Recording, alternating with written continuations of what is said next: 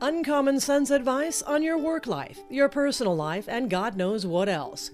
Welcome to How to Do Life with Dr. Marty Nemko. Hi, I'm Marty Nemko. I've been on a tear these last year or two, uh, writing these short, short stories, uh, which I could say uh, stories to uh, sit on the pot with because they take just two or three minutes to read.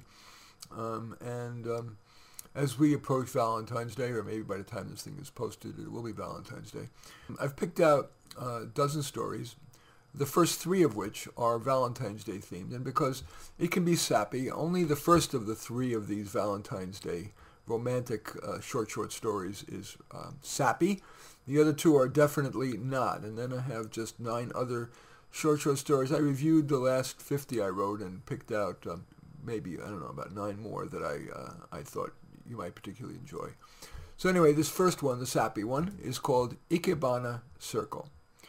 Ikebana is the Japanese art of flower arranging. It integrates earth at the bottom, human in the middle, and sky at the top, and often it is framed by a circle. Lily's husband died at a good age, 86, and after the appropriate period of mourning, she decided that while still able, she would have an adventure.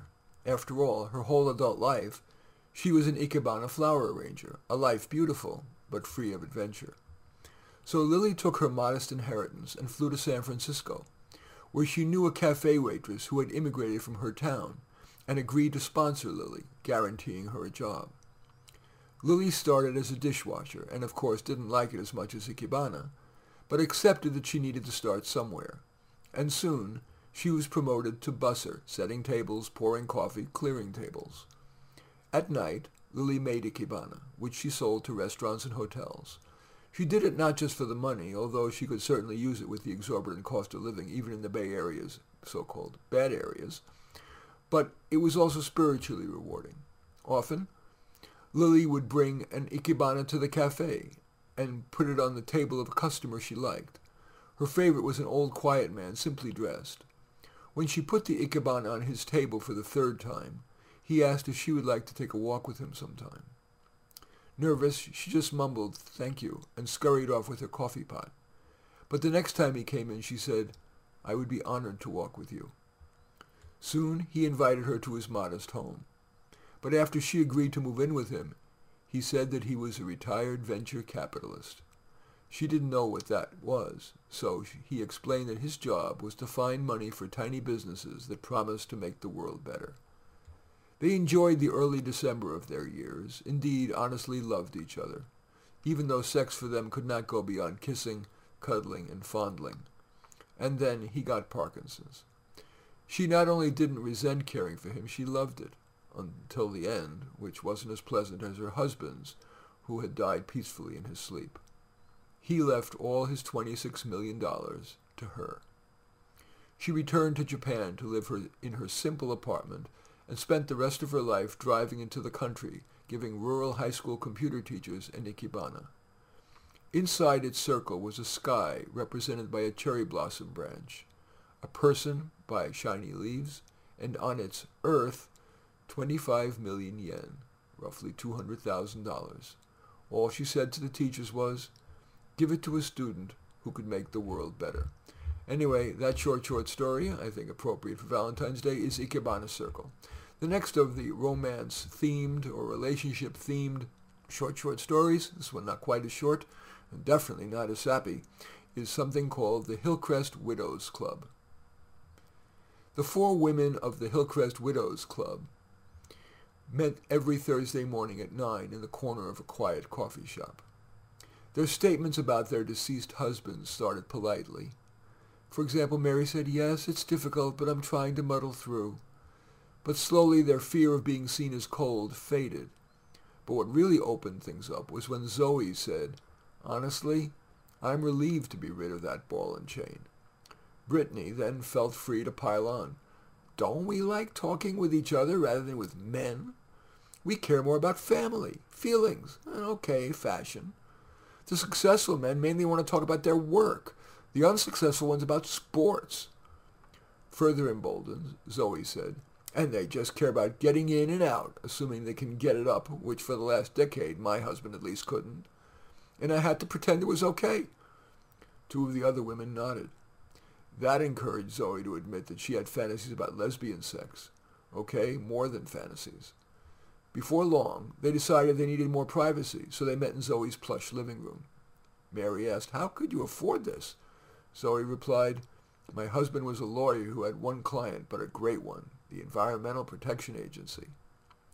After a glass of wine and or a bong hit, Zoe moved close to Willow, the member who seemed most likely to be willing to kiss. Zoe looked her in the eye, and when Willow didn't avert, Zoe kissed her as the others watched wide-eyed. Would Willow pull back? On the contrary, she sighed in pleasure. But Zoe sensed it was too fast, not just for Willow, but for the others. So Zoe pulled back and asked if someone would like another hit or a glass of wine. But three Zoe meetings later, they all, and I mean all, had a very cuddly experience. But after, Mary whispered something that shocked the others. I love our Widows Club, but every so often I wonder, are men so bad that we're fine with bashing them? We wouldn't criticize women, let alone BIPOCs. If I did, I'd get to three C's. Censure, censor, or cancel. Atop that, in so many news shows, and especially movies, TV shows, and novels, some spunky smart woman usually triumphs over an evil or clueless guy. And when women have the deficit, say we're so-called underrepresented in science, there's massive redress and, yes, reverse discrimination. I know a number of women who got jobs over more competent, harder working guys. And okay, so did I. Yet when men have the ultimate deficit, they live five years shorter than women, their last decade in worse health, and there are 4.4 widows for every widower, all we see is another run for breast cancer. Over the next few meetings, the others began to shun Mary. It was subtle, a little less eye contact, a little more interrupting, and unlike before, no one asked her to get together between meetings. Sad at being ostracized, Mary figured, it's not that big a deal to play the game. She even told anti-male jokes. What do you call a man with a half a brain? Gifted. What's the difference between government bonds and men? Bonds mature. What's the difference between a man and a catfish? One is a bottom-feeding scumsucker, and the other is a fish. And soon, Mary was back in the fold. Anyway, that's that's called the Hillcrest uh, Widows Club. The next story uh, also uh, kind of a romantic theme, but definitely not sappy, the opposite. This one is called Kansas to Vegas. In the Salina, Kansas church I grew up in, filled with well-wishers, my dad, Pastor Peter, was at the altar, performing the most important wedding ceremony of his life, mine. With tears in his eyes, he whispered, Mary, do you take Travis to be your lawfully wedded husband in sickness and in health, for richer, for poorer, until death. Before he could even say, do us part, I ran out, ripped the just married sign off the back of our car, pulled Travis's suitcase out, left it on the sidewalk, and drove off. I had no idea where I was headed. I just knew I had to get away from ordinary Kansas life, especially daughter of Kansas preacher's ordinary life. I got on the interstate and drove west. Except for pit stops, I drove straight through the Oklahoma Panhandle, North Texas, and into New Mexico, where I saw a sign that felt like a sign. Albuquerque 212, Phoenix 520, Las Vegas 777. 777? And because Vegas is the opposite of ordinary Kansas, I had found my destination. What was I going to do there? I have no skills. In Salina, I was just a waitress. On arriving in Vegas, I knew I needed clothes and didn't want to run out of money. So my first stop was a Salvation Army store. I was so nervous. So many things going through my mind that I forgot I was still in my wedding dress. I only realized it when people started laughing at me. So I grabbed the first dress that had all called to me, of all things, a gold sequin cocktail dress. Short, too short, and scoop neck. Lots of cleavage would show. Too much. But it sure is different than Kansas. Pure Vegas. And for $5, I wasn't going to take the time to try it on. I wanted it out of there now.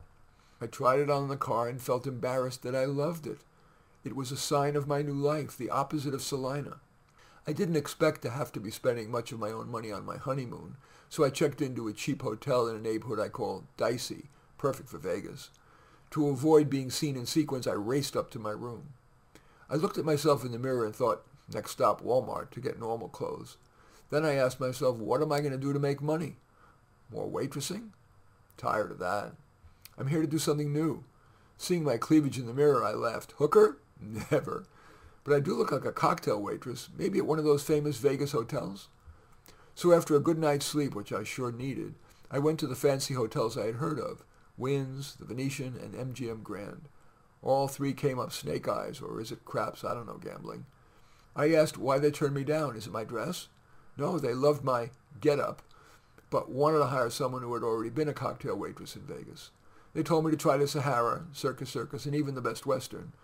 But I got the same answer and got scared. Driving back to my hotel in its dicey neighborhood, I passed Winners Motel and Casino.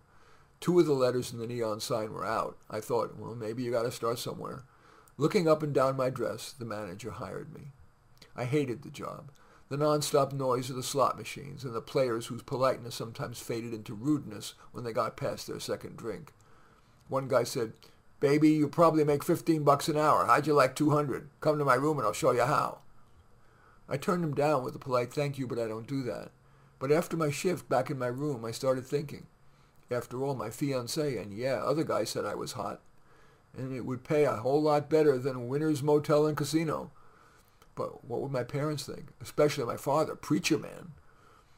But the next morning, which for me was noon, on my phone I went to the website of the only brothel I'd ever heard of, the Camaro Ranch.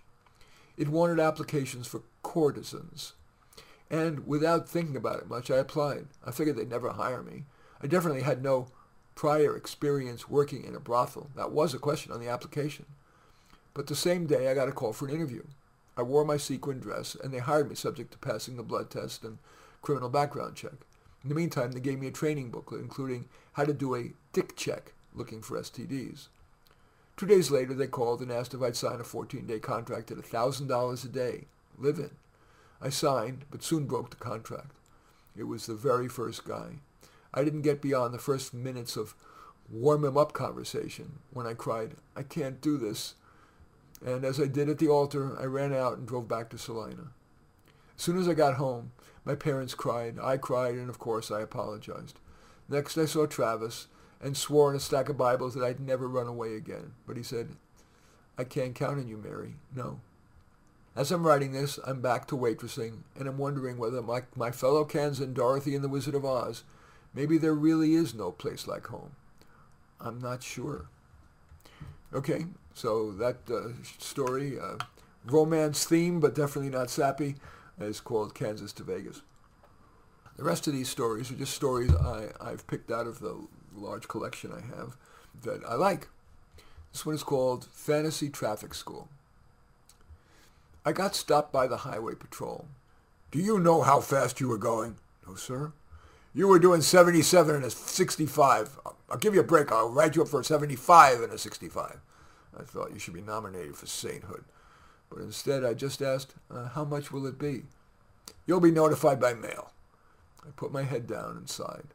It came in the mail all right, $515. Or if I want to go to traffic school, a mere 380 plus the traffic school's $99 fee.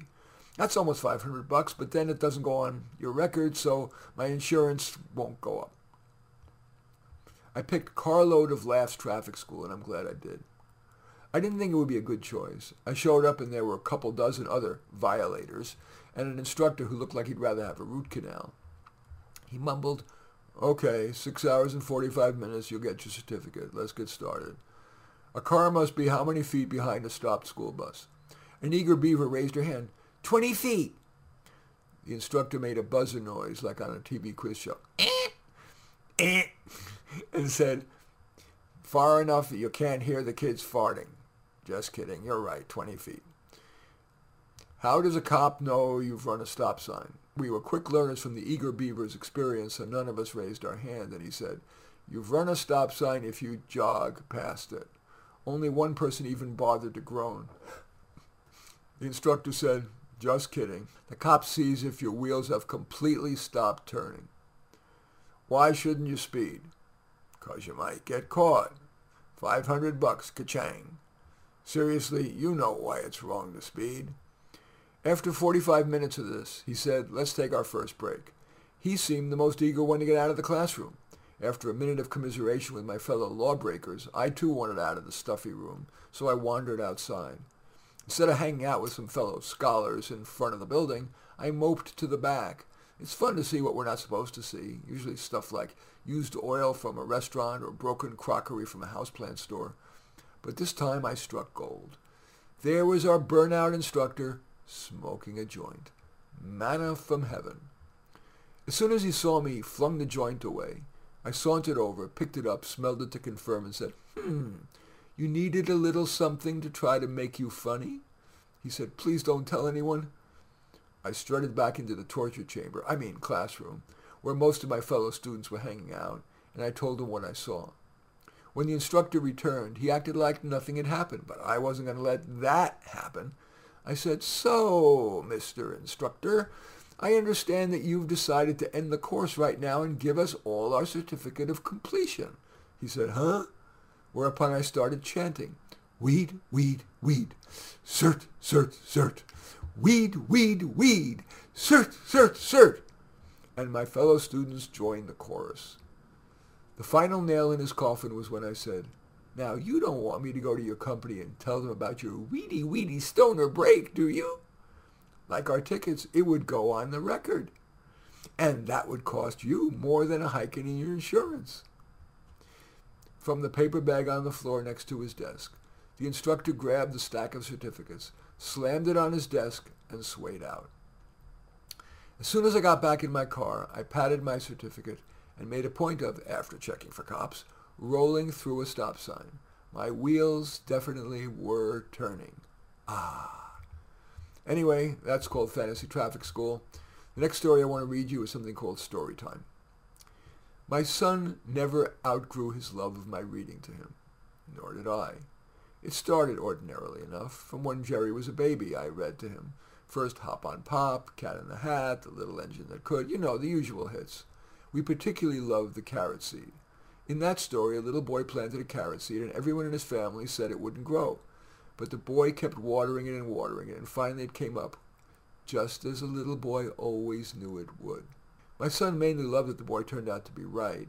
I tried, not altogether successfully, to explain that the story was about the wisdom of being persistent when you're confident you're correct. Then, when Jerry was seven or eight, we read The Giving Tree and talked about what the story meant. My son thought it was, Save the trees. My son was unusually mature, so I felt I could give this explanation. The story is about life's path, from exuberance to disillusionment, fatigue, and death. It also asks, what is too much sacrifice? And when you give a person a finger, does it make him want an arm? As usual, we ended with a hug and a promise that we would have story time forever. When Jerry was around 10, our favorite was James and the Giant Peach, a welcome break from reality.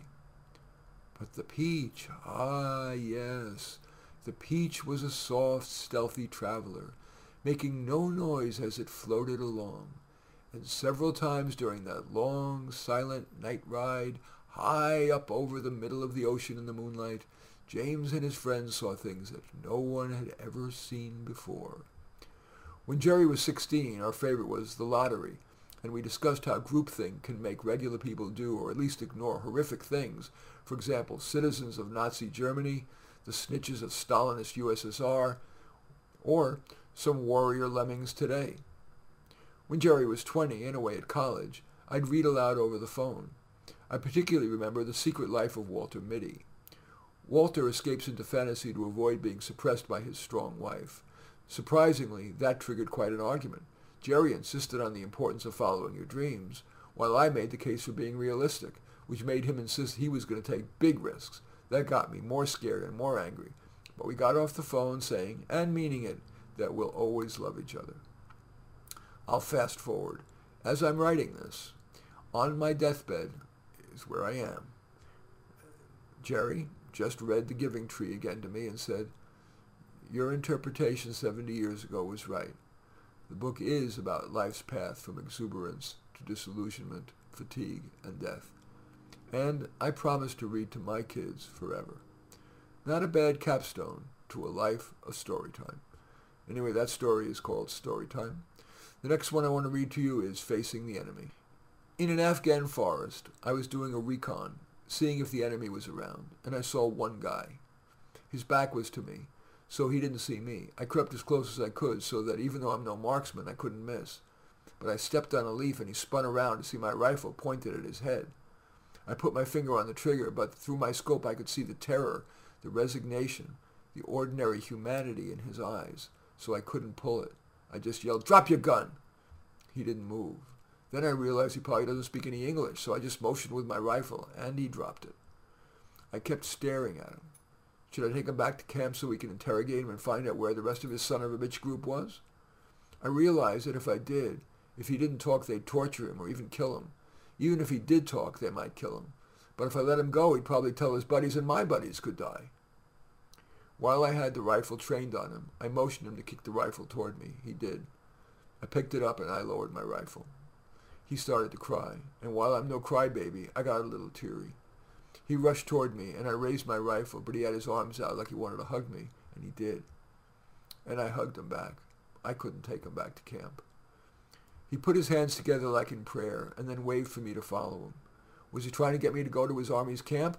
Then I'd be the one who was interrogated, tortured, and maybe killed. Somehow I didn't think he would do that after I spared his life, so I followed him. Soon we arrived at a cottage in the woods with white smoke coming from the chimney. It would be warm, and I sure needed some warmth. He opened the door, and I saw a woman about our age. She screamed in what seemed a cross between delight at seeing him and fear of me. I lowered my rifle. She hesitated and then ran into his arms. They hugged and, yeah, cried. He started talking in some Afghani language, and then she hugged me and motioned me to sit at the table. She made us a rich soup and warm bread, and then she went outside, I assumed to use an outhouse. I didn't see a bathroom. But next I knew, three soldiers burst through the door, their rifles pointed at my head. But the guy whose life I spared talked to them, and they pointed their rifles toward the door. I plodded out and then ran back to camp. Anyway, that's a, that short story is called Facing the Enemy. Uh, the next one I want to read to you is called A Little Life. Linda turned off her alarm clock, petted her still sleeping dog Daisy, and crept out of bed. She drank coffee as she dressed. She was embarrassed that she preferred to dress in the librarian stereotype. Today it was a dark jacket over a light blue blouse and black pants, and yes, sensible shoes. She strolled to the bus. She rarely had to hurry, and arrived at the library at 8.50 in time for the library's 9 o'clock opening. At the reference desk, she was appropriately pleasant, encouraging, and restrained. After work, she had a light dinner.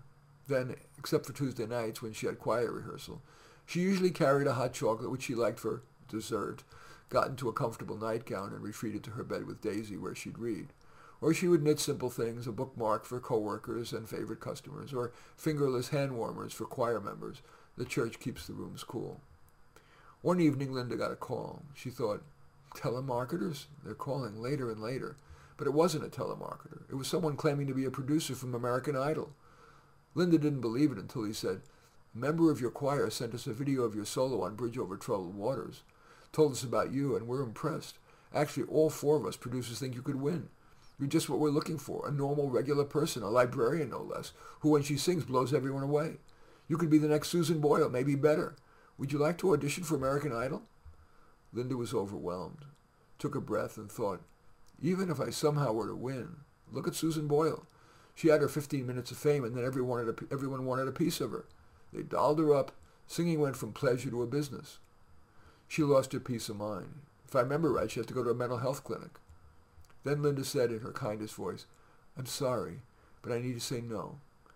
The producer replied, I know you're expecting to argue with you, but to be honest, I understand. And Linda hung up, petted Daisy, sipped her hot chocolate, and returned to her knitting. Anyway, that short story is called A Little Life. The next one I want to read to you is called An Exploding Balloon. I wanted to make some money, so in the mall, when I saw a sign in the piano store for a salesperson, I went in. The manager scoffed, but you're a teenager. People buying an expensive piano won't buy from a kid. They'll think I'm cute and I play the piano. Okay, play piano player, play something. I knocked out a few bars of something and he said, okay, I'll try you out, but I need to control my risk. No salary, only commission. That means you eat only what you kill. Are you going to train me? The only training you need is to smile a lot, ask why they want a piano, be enthusiastic in response, show them three pianos, More overwhelms them, fewer makes them feel they don't have enough choices. Watch and listen to their reactions. If needed, remind them of why they want a piano and say, my boss has authorized me to give a 20% discount today only. I could have it delivered tomorrow or Saturday. Either one work for you? It was overwhelming, but I didn't want to sound like I didn't understand, like I was some dumb teenager. So I just said, okay, what do I do now? Call the names on this prospect list. They've been in the store before or on a mailing list we bought of people who clicked on an ad for pianos. When you get bored with that, stand in front of the store and when anyone even glances at you or at a piano in the window, say, how'd you like to try one? Or would you like me to play something for you? Give people two choices, both of which you like, and they'll usually pick one. Oh, and wear a jacket and tie. We have to portray an upscale image. Pianos are expensive. Call after call, all I got was stuff like sorry, or I hate telemarketers, or they hung up without a word. I told the boss that I must be doing something wrong, but he said, nah, that's the real world, kid. You need umpteen no's to get one maybe. You might as well learn that now. Take a break from the calling. Go outside and pitch 'em. But I got the same result, flat expressions as they walked on, sometimes a sneer, and what made me quit? You look whack, which is urban slang for ridiculous. A jacket and tie, go home, mama's boy. What made that hurt so much was that it was on top of the reaction I usually get from girls in school. For example, when I say hi, the best I get back is usually a flat hi as she walks on or maybe speeds up. I feel like shit, treated so unfairly. What put me over the edge was when the teachers say white males are privileged. I'm not privileged. Everything I've gotten, I've earned. Everything my parents got, they earned. And they're far from rich. I wanted to say that, but when I saw a kid try to argue with the teacher and she shot him down, I just held it in. But I'm like a balloon that keeps getting filled until it bursts.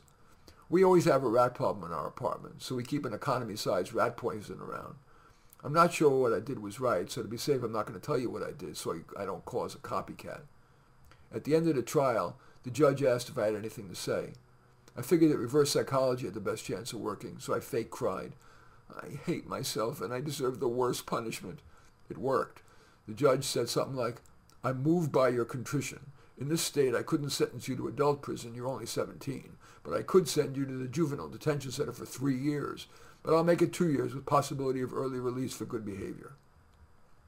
I continued the fake agony at the same time I was wondering, whether I should learn from the experience and try to pull something without getting caught, honestly, I'm not sure. In any case, that short story is called um, An Exploding Balloon, and the next story I'd like to read to you is called A Confrontive Career Coach.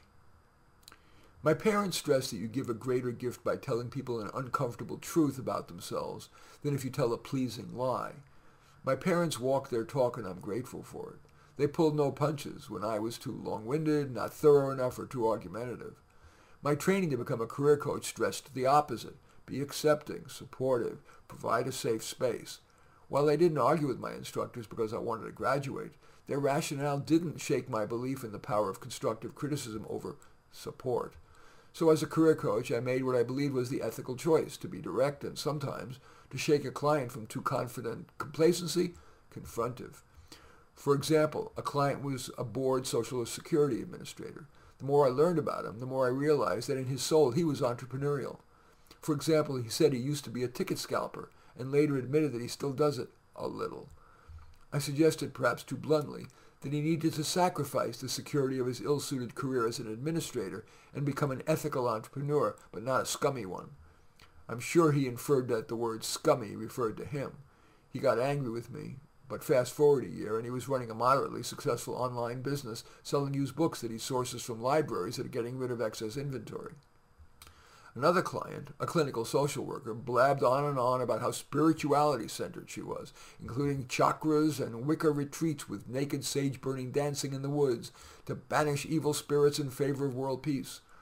She said that for the last two years she's been trying to make a related activity or career, doing healings, She's 33 years old, and I've asked how much she's made net per year. Answer, less than 3000 I said, you have a hobby. Do you want to continue living off your boyfriend's income? Is that spiritual? You need a career, not a religion. She hated me for a session.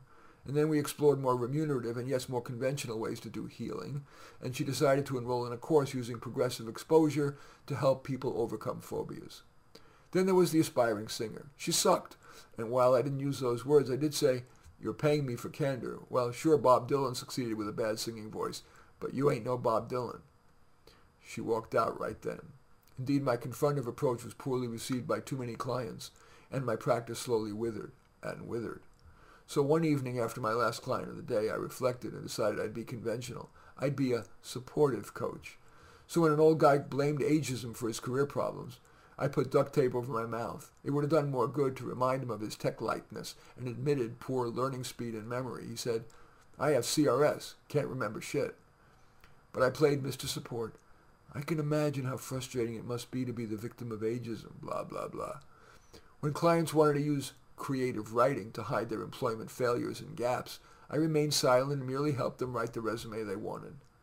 My practice rebounded, but I reflected on my new approach and felt it wasn't ethical and was less helpful. But the catch-22 is that too many clients wouldn't tolerate a confrontive career coach. So I decided to close up shop right after I saw the client who I most believe warranted confrontation. Speaking unvarnished to you, dear reader, he's unintelligent and lazy, but thinks he's smart, and that any lack of drive comes from racism, capitalism, his parents, his boss, everything but him. He claims that the one internal cause of his torpor is immutable. I'm depressed. But it's clear that his depression isn't physiological. He has drive for things he finds fun. An appropriate job and work ethic would go a long way to curing his depression. I told him as much, and yes, at the end of our session, he said, this is our last session. As soon as we got off the Zoom, I deleted my practice's website, tossed out my business cards from my desk and wallet, and unlisted my phone number. I'm now an eligibility worker for the unemployment office. Here I can and indeed am paid to be confrontive. Having been a career coach, I know the lengths that some people will go to get money. For example, a few clients who had bad track records at work lied and listed their friends or relatives as their boss. Oh, John was a wonderful employee. Now, for example, when a claimant for unemployment says that they contacted the required three employers to try to find work, and I sense it's BS, I say, okay, I'll call them now, and I pick up the phone. Often the applicant says something like, uh, well, maybe I didn't. I feel good about being a good steward of taxpayer dollars. I'm a career coach who has made a good career change. Anyway, that short, short story is called um, A Confrontive Career Coach. And the next story that I would like to read to you is called um, How the World Ends and Begins Again. Under pressure from the world media, Iran finally elects a more liberal government. To prove it was still tough, it gave more money and weapons to Israel's adjacent enemies, Syria and Lebanon, and to groups committed to destroying Israel, Hezbollah, Islamic Jihad, ISIS Sinai, Al-Aqsa Martyrs Brigade, and Hamas. In an attempt to preempt attacks, Israel fired a fusillade of missiles at all of the above. Iran used that unprovoked attack to solicit military funding and weaponry from Russia and then from China. The U.S. remained committed to brokering a negotiated solution and ruled out military involvement, remembering the lessons of Vietnam, Iraq, Afghanistan, and Ukraine. But talks quickly broke down when Iran, now well funded, decided it would do better negotiating from strength so it bombed Haifa, Israel's port and third largest city, killing hundreds, mainly port workers. While the European Union remained mostly silent, the US, along with the UK, felt it must act, despite protests from the now enlarged Squad. US and UK involvement grew as it became clear that the UN, the Iran-Russia-China triumvirate was emboldened by the West's modest response. It then bombed, with conventional and chemical weapons, Israel's two largest cities, Tel Aviv and Jerusalem. Then, at 3 a.m. on Yom Kippur, the Jews' most solemn holiday, the triumvirate fired a nuclear bomb into the heart of Israel, destroying all of the tiny country's buildings, 90% of its people immediately, and the other 10% would likely soon die from radiation poisoning. At that point, the U.S. and the U.K., with modest support from NATO, launched a retaliatory nuclear strike against the Iran-Russia-China triumvirate. It was supposed to be tactical, only on military targets, but errors resulted in a nuke devastating St. Petersburg, Russia, and another one in Chengdu, China, both population centers. That triggered additional nuclear attacks by both sides, and thus the world ended, essentially. A tattered United Nations met in the basement of the United Nations building. The above-ground part had been destroyed, and it agreed it would restart the world with a one-world, largely socialist government. They agreed that climate change, a long-term but not immediate threat, would be put on the back burner. But almost immediately, a capitalist group decided to splinter, and the former India gave it land. And so it all began again. In any case, that story is how the world ends and begins again. The next story I want to read to you is called A Piano Lesson. Igor Alexiev felt guilty sneaking a glance at his shopping list as he played a Czerny exercise along with his eight-year-old piano student Lily. That's me. Straight your fingers. Curve your hand. Good. I couldn't care less. I was dying for the lesson to be over so I could go out and play. Meanwhile, I gave only a small part of my attention to the stupid scales and most of my brain to other thoughts. Mr. Alexiev's hands are so veiny. Why are my fingers so fat? Will Mom let me have a mochi? Ugh, homework afterwards. I'll do it fast. I want to play Stardew Valley. My nose itches. I stopped to scratch it, and Mr. Alexiev sighed, but then relaxed when I went right back to playing the Czerny. With fake patience, he said, Plays the notes evenly. See how I do it? I tried, but thought, I don't care. We did the Czerny three times. Finally, that was done, and I got to play the piece I was on, Little Spring Song. That was a little better, but I was happy when the lesson was over. My mother asked how my lesson went. I said, fine. Can I have a mochi? So that story is called The Piano Lesson. Next story I want to read to you is, is called Would You Stop Procrastinating for a Million Dollars?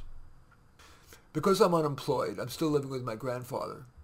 I thought he wouldn't be home for a few hours, so even though it was a weekday, when I should have been job hunting, I was practicing shooting my pistol in the backyard. To keep me focused, right next to the target paper, I had nailed my Army Marksman medal.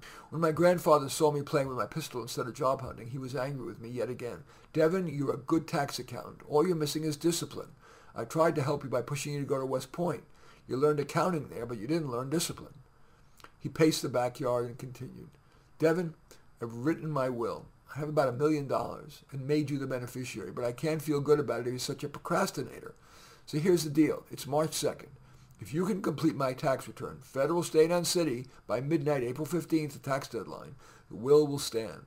If not, I will change it so the million goes to charity. A million was motivating, absolutely, and I worked hard at it. And by April 12th, it was almost done. I had completed the federal and state returns and just had to polish the city, a few hours of work max. That day, my girlfriend called to say she had just gotten a bonus and wanted to take us to our favorite hideaway for the weekend. Because I had just a few hours of work left on the taxes, I agreed and we had a great time. When we got back on the night of the 14th, I was exhausted, so I went to sleep and set the alarm for 8 a.m., which would give me more than enough time to get the taxes done by midnight. When I woke up, I got coffee, went right to the computer, opened the software and all the files. The federal, the state, and the city were empty, gone. I couldn't stop shrieking, oh my God, oh my God, oh my God. My grandfather rushed in and I explained what happened. He fumed. How could you be so irresponsible? Didn't you make a backup? I hadn't. I didn't even know how to make one with tax software. I mean, I'd never lost any file in my entire life. He said he was sorry, but the million's going to be going to charity. In agony, I went to my girlfriend's apartment. She cried too. I assumed in sympathy. But she explained. Remember that bonus I told you I got? Well, it came from your grandfather, who gave it to me in exchange for luring you away so he could delete the files without your catching them. He told me that he always intended to give the money to charity. He was afraid you'd sue to overturn the will. But if you didn't keep your part of a bargain to get the taxes done in time, you wouldn't sue. I swore to him I'd keep that secret, mainly because giving to charity seemed so kind. But Devin, I had to tell you, I love you. I raced out of the house, got my pistol, and shot my father to death. As with most murders, this one went unsolved, and the million went to me, whereupon I decided that at least for a while more, I didn't need to look for a job. Anyway, that story uh, is, is called Would You Stop Procrastinating for a Million Dollars? The next story is called A Baggage Handler, the second to the last one, I believe. William is a baggage handler for Diamond Cruises. His back is getting bad, but feels he has no skills and so needs to stay at that job. He resents that in the rich passengers and decides it's payback time. He knows there's a gap in surveillance when disembarking passengers are picking up their luggage. He had his friend James take a piece of expensive luggage that had a suite tag, S-U-I-T-E. They did it a number of times and found nothing, but this time they struck gold, or should I say, coke. They opened the suitcase to find in the lining a white slab. James exclaimed, it must weigh ten pounds. They Googled to learn that if you put a bit of it on your tongue and it's bitter and numbs your tongue, it's cocaine. It was.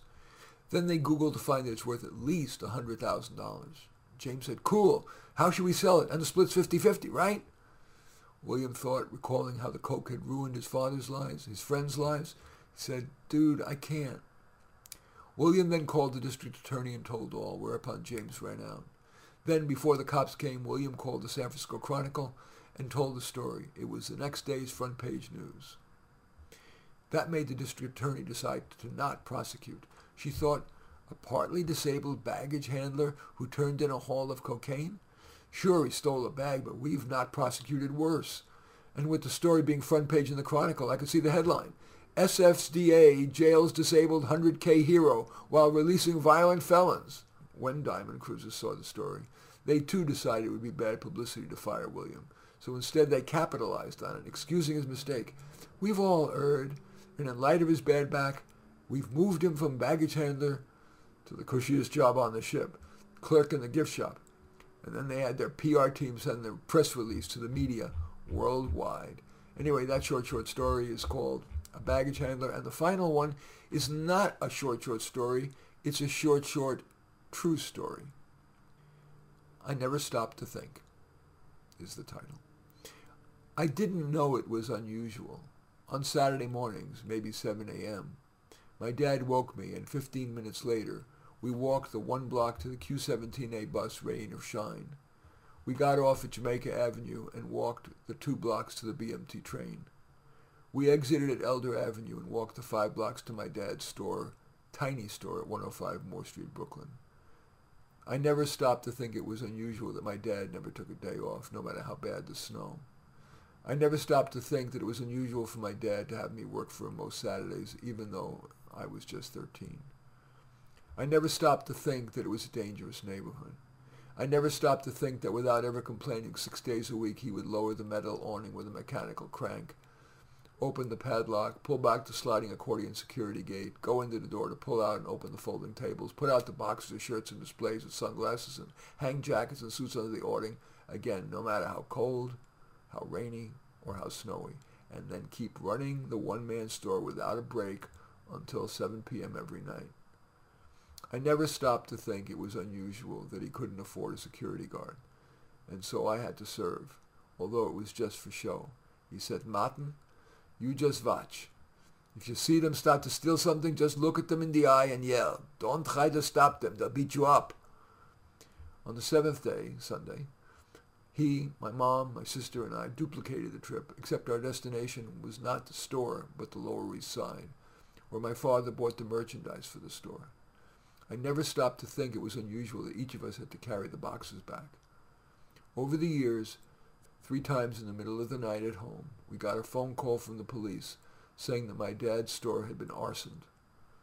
I never stopped to think about it until, soon after an arson, with the store still smelling of smoke, a customer told my dad that they'd do it because they don't like white people, let alone Jews, having business in their neighborhood.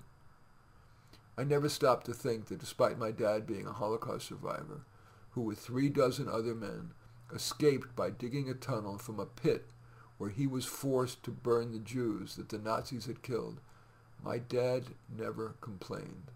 Never. Finally, I stopped to think. I said, Daddy, how come you so rarely talk about the Holocaust? He stiffened, which he rarely did, and said, Martin, the Nazis took five years from my life. I won't give them one minute more. I've had the privilege of being career advisor to some of the world's most successful contributory people, as well as to some real strugglers. And the successful ones are far more likely to follow my father's next sentence. Martin, don't look back. Always take the next step forward. And that final story is a true story of my father and me called I Never Stopped to Think. In any case, as always, those are my uh, uh, favorite stories of late that I've written in my book Soloists. Uh, roughly 200 short, short stories of introverts and outsiders facing a dilemma. Uh, available on Amazon, as they say. As usual, regarding this video, or if you're listening to it on a podcast, I welcome your thumbs up and accept your thumbs down. I always look forward to your comments and especially like it if you hit the share button below. Share on your social media so that my efforts can have broader impact. And I am flattered if you hit the subscribe button and subscribe to my channel. In any event, I like to end all of this as a podcast. Uh, it will be available as a podcast. So I like to end each of my podcasts with this uh, quote, which I believe is more important now than ever uh, and it is we find comfort among those who agree with us, growth among those who don't.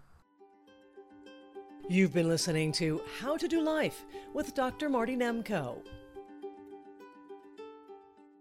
For comments on the show or to consult with Dr. Marty Nemko, his email address is m n e m k o at comcast.net. Post production of How to Do Life by Terry Rouse. Music by Blue Dot Session. Thanks for listening.